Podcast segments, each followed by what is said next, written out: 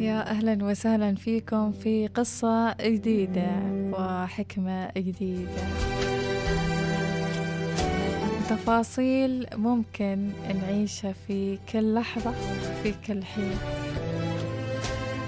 خلونا نبدأ في القصة. في مكان قريب منا صارت هالقصة ويمكن ما زالت تتكرر وتنعاد مشاهدها مع أشخاص ثانيين لهاللحظة. اللي أقرأ لكم في كل هذه التفاصيل.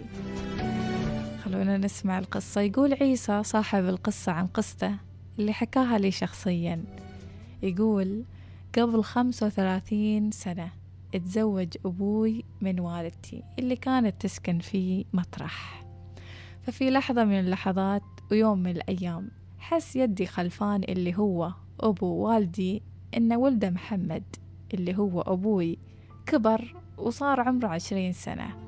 وصار ريال يعتمد على نفسه بعد ما حصل على وظيفة أمنية ممتازة.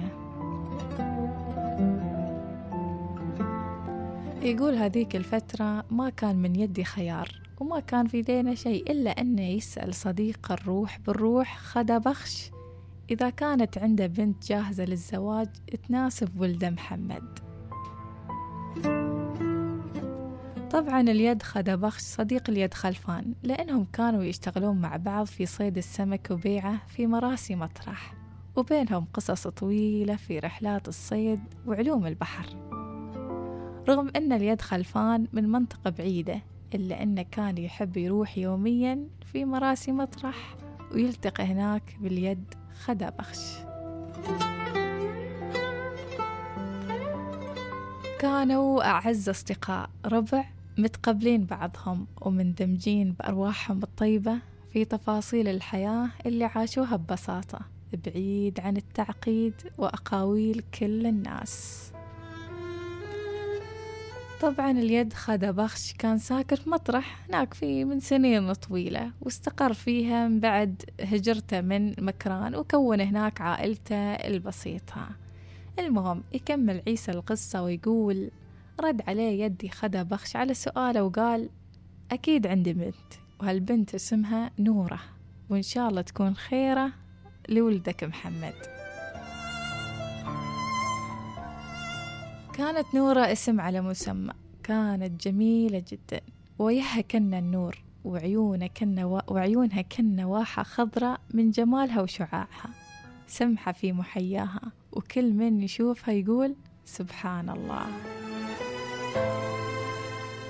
بسيطة ومتواضعة وحركة رموشها تحكي قصص من الحزن بسبب وبلا سبب. بعد فترة بسيطة تسهلت كل الأمور وتم الزواج. ما بين هو يعني يحكي القصة عيسى يحكي القصة ويقول تسهلت كل الأمور وتم الزواج ما بين والدي محمد وأمي نورة.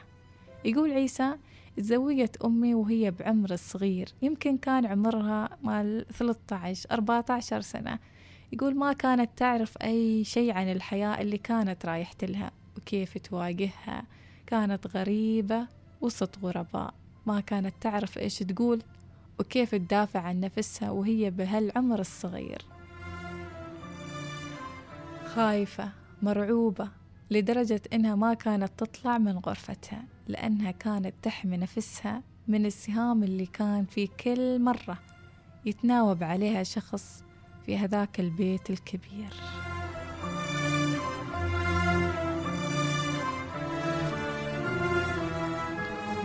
مرت السنة الأولى بخيرها وشرها ليه ما بدأت تشتد المشاكل بينها وبين عماتي. اللي أثر بشكل كبير على تصرفات أبوي مع أمي نورة. يحكي عيسى موقف من المواقف يقول في مرة من المرات اشتهت أمي طبخة كانت تحبها من يدين أمها قررت تسويها لهم وما كان من أحد العمات إلا أنها رمت الأكل وقالت وش هذا الأكل السم؟ مكرانية إيش بيطلع منش غير هذا العسق؟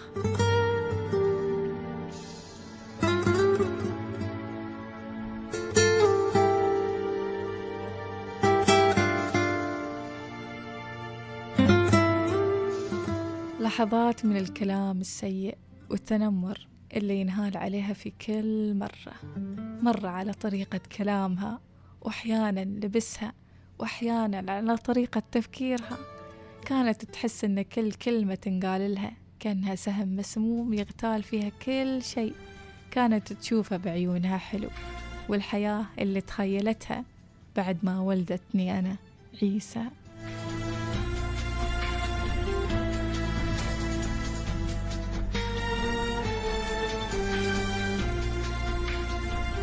يقول عيسى مرت سنتين على زواجهم وتعاظمت المشاكل ما بينهم وكان الطلاق نهايتها. وبالتحديد بعد ما جيت أنا لهالحياة ومضت تسعة شهور من عمري اللي ما كنت أعرف ولا كنت أتخيل إنها بتكون بهذه الطريقة.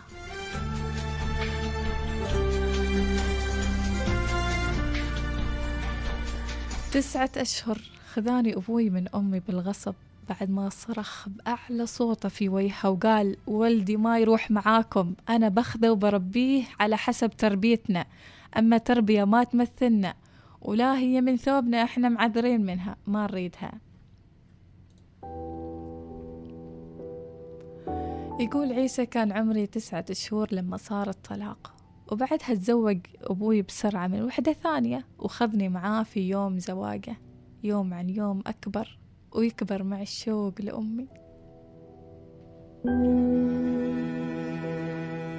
يقول عيسى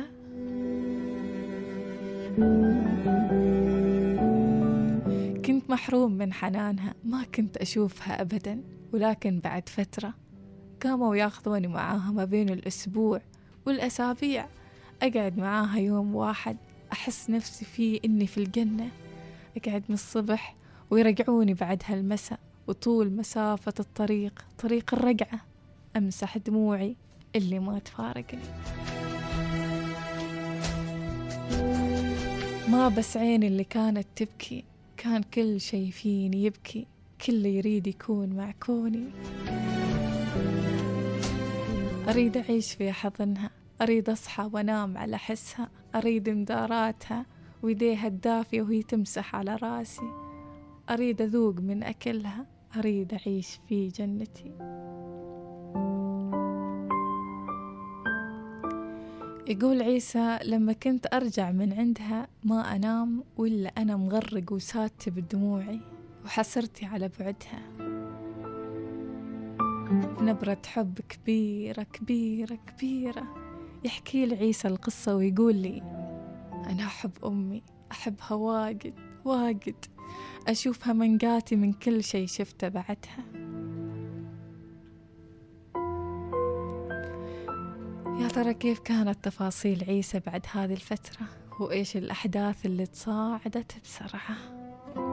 هذا اللي بنعرفه باكر إن شاء الله. في الجزء الثاني من قصة عيسى.